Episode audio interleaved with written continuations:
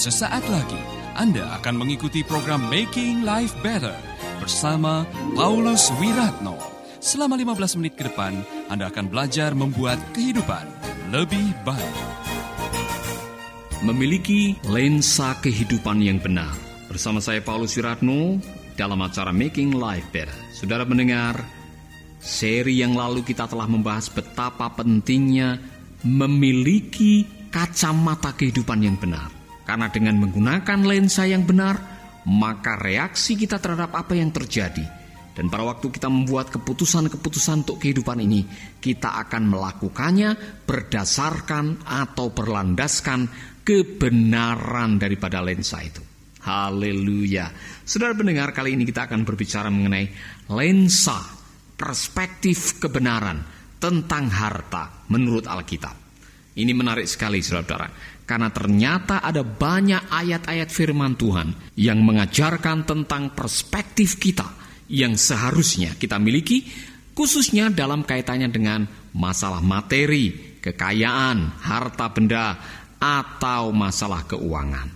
Satu kali Yesus sedang mengajar orang banyak. Topik pembicaraannya adalah mengenai janganlah kamu khawatir.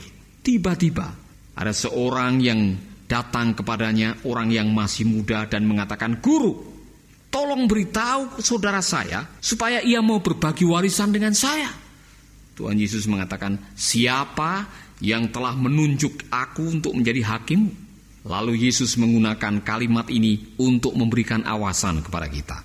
Kemudian, kepada semua orang yang ada di situ Yesus berkata, "Hati-hatilah dan waspadalah Jangan sampai kalian serakah, sebab hidup manusia tidak tergantung dari kekayaannya, walaupun hartanya berlimpah-limpah. Saudaraku, ini menarik sekali.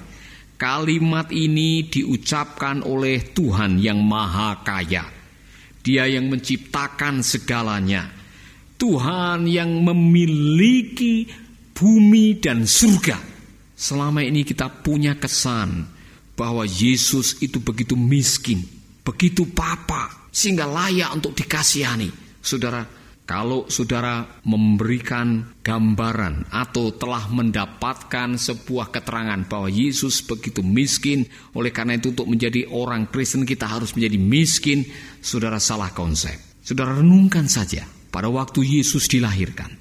Ada begitu banyak orang majus yang datang dengan membawa upeti atau dengan membawa persembahan emas, kemenyan, dan mur. Orang-orang majus itu datang bukan hanya membawa satu atau dua keping emas, tapi dalam bentuk dan dalam jumlah yang begitu banyak. Yesus adalah kaya. Kalau dia tidak kaya, untuk apa dia punya bendahara? Saudaraku, bukan hanya itu saja. Kalau kita berbicara mengenai keilahiannya, dia adalah Allah yang telah menciptakan langit dan bumi. Oleh karena dialah segala ciptaan ini menjadi ada menurut Injil Yohanes. Allah yang maha kaya itu sekarang mengatakan kepada kita, hati-hatilah dan waspadalah, jangan sampai kalian serakah. Dengar baik-baik, sebab hidup manusia tidak tergantung dari kekayaannya, walaupun hartanya berlimpah-limpah. Di dalam bahasa Inggris ditulis seperti ini. Watch out and guard yourself from every kind of greed because your true life is not made up of the thing you own no matter how rich you may be. Kehidupanmu yang sejati tidak tergantung dari kekayaanmu, tetapi tergantung dari siapa yang membuat kehidupanmu. Luar biasa. Saudara-saudara, saya pikir kalau setiap orang percaya, bahkan setiap umat manusia yang berada di atas muka bumi ini menyadari bahwa kualitas kehidupan yang bermakna yang sesungguhnya tidak dilandaskan atas apa yang kita miliki. Maka kita semua akan terbebas dari apa yang namanya keserakahan. Yesus mengatakan, "Watch out and guard yourself." Artinya, kita masing-masing harus mengawasi diri kita. Saudara mungkin pernah mendengar istilah corruption watch, yaitu orang-orang yang punya keprihatinan terhadap tindak korupsi di Indonesia. Kemudian mereka memberikan pengawasan, mengawasi supaya orang-orang itu tidak melakukan tindakan korupsi yang sebetulnya dilandasi oleh keserakahan karena mereka berpikir dengan mengumpulkan banyak, dengan memiliki banyak, hidup saya akan menjadi lebih aman, lebih sejahtera, dan lebih baik. Dan orang-orang ini adalah orang-orang yang layak untuk diberi penghargaan. Nah, saudara-saudara, tapi buat diri kita, kita harus memiliki corruption watch atau keserakahan watch untuk diri kita masing-masing karena Tuhan Yesus mengatakan watch out and guard yourself from every kind of greed. Saudaraku, cara yang terbaik untuk kita terbebas dari keserakahan ialah dengan memahami atau memiliki cara pandang bahwa hidup kita yang sesungguhnya tidak tergantung dari apa yang kita miliki.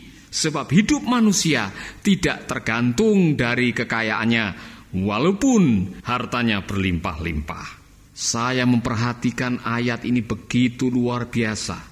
Seandainya setiap manusia, setiap orang percaya, setiap mereka yang duduk di pemerintahan dan menjalankan roda pemerintahan negara ini menyadari dan memiliki perspektif hidup yang benar seperti ini, maka ada kemakmuran, keadilan yang luar biasa di negeri ini.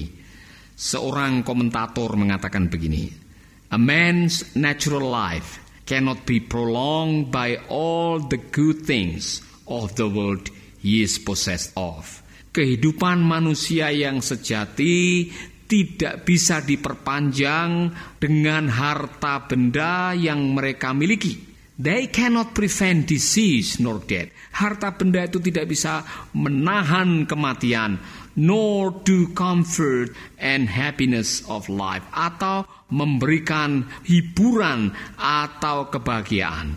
Kalau kita menyandarkan kebahagiaan hidup kita di atas kekayaan yang kita kumpulkan, kita akan menjadi kecewa. Karena apa? Semua yang kita miliki sifatnya sementara. Anda masih mendengarkan Making Life Better.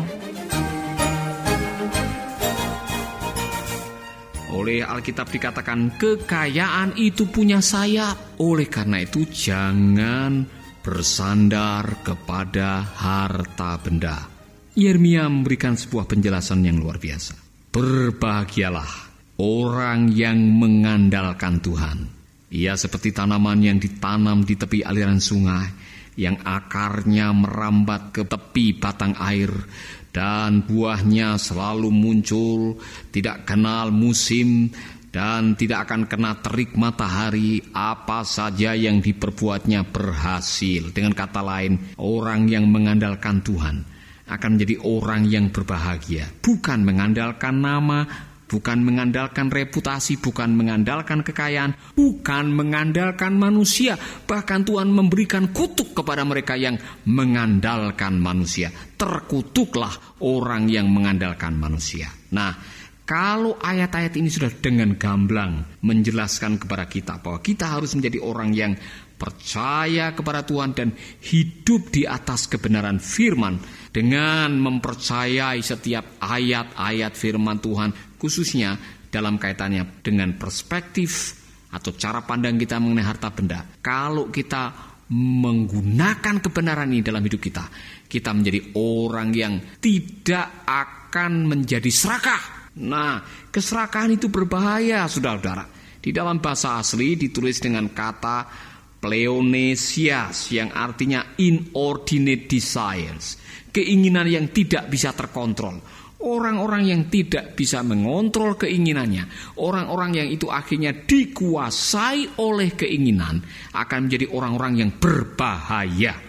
Mengapa berbahaya? Karena orang-orang ini bisa menghalalkan segala macam cara, menggunakan segala macam strategi untuk mengeruk kekayaan. Kadang-kadang bisa menindas orang, melecehkan agama, bisa memutarbalikkan fakta, dan bisa mempermainkan hukum hanya untuk mendapatkan lebih saya pikir tidak terlalu sulit untuk mencari orang-orang seperti ini di sekitar kehidupan kita.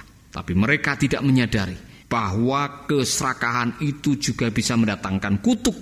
Itulah sebabnya Tuhan pernah mengatakan di dalam kitab Yesaya pasal 57 ayat 17. Dosa keserakahan mereka membuat aku marah. Sebab itu mereka kuhukum dan kutinggalkan tetapi mereka keras kepala dan tetap memilih jalannya sendiri. Orang-orang yang serakah akan berhadapan langsung dengan Tuhan. Apalagi kalau dengan keserakahannya sudah melecehkan orang, menindas orang miskin, kemudian memutar balikkan hukum dan melecehkan keadilan Orang-orang ini akan berhadapan dengan yang maha tinggi. Bukan hanya dengan Corruption Watch, bukan hanya dengan Komisi Pemberantasan Korupsi, tapi akan berhadapan dengan Allah yang maha tinggi, yang tidak bisa digibulin, yang tidak bisa ditipu, yang akan memberikan ganjaran atau hukuman setimpal dengan perbuatan kita. Saudaraku, saya dengan saudara setiap hari kita harus mengawasi hati kita Jangan sampai kita menjadi orang yang serakah. Tidak berarti kita tidak perlu uang. Saya perlu uang, saudara perlu uang.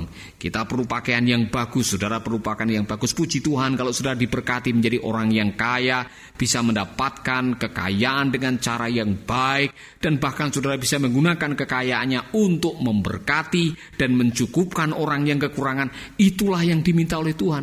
Tetapi kalau gara-gara ingin cepat kaya dengan landasan yang salah, cara pandang yang tidak benar, sehingga saudara memeras, saudara menindas, saudara membunuh, maka saudara tidak akan berbahagia.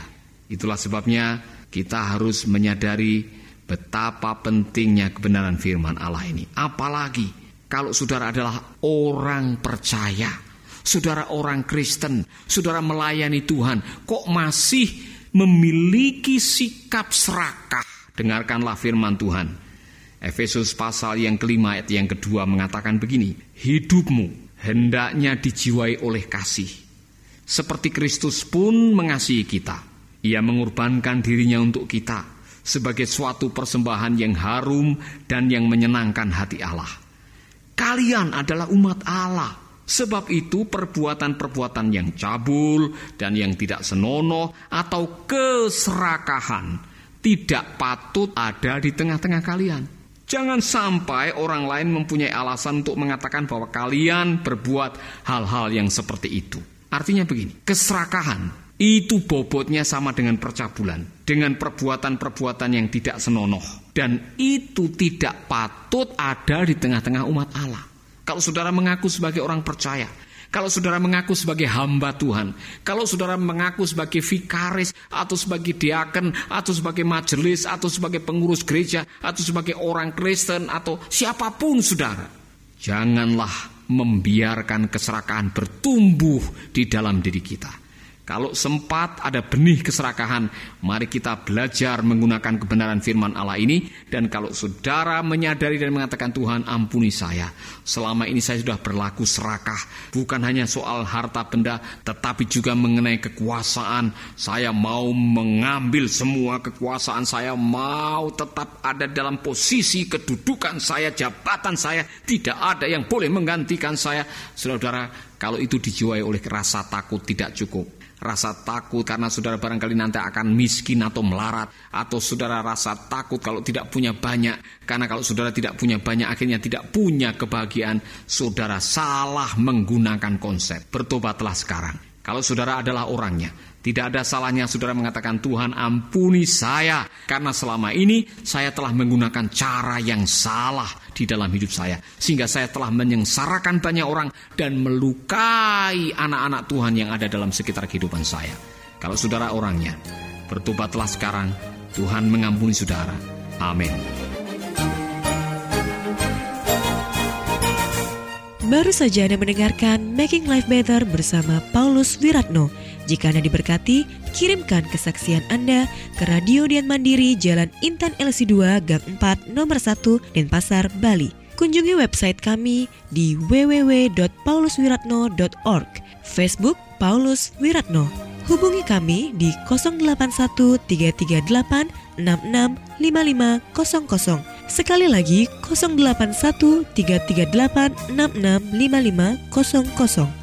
Terima kasih, Tuhan memberkati. Sahabat, Anda baru saja mengikuti program Making Life Better bersama Paulus Wiratno.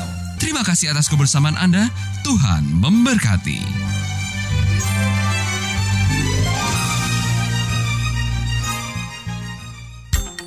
Kabar gembira bagi sahabat pecinta program Making Life Better dan Kata Bijak, mulai sekarang sahabat bisa mendengarkan program ini melalui handphone sahabat. Download sekarang juga aplikasi Making Life Better melalui Play Store atau App Store secara gratis.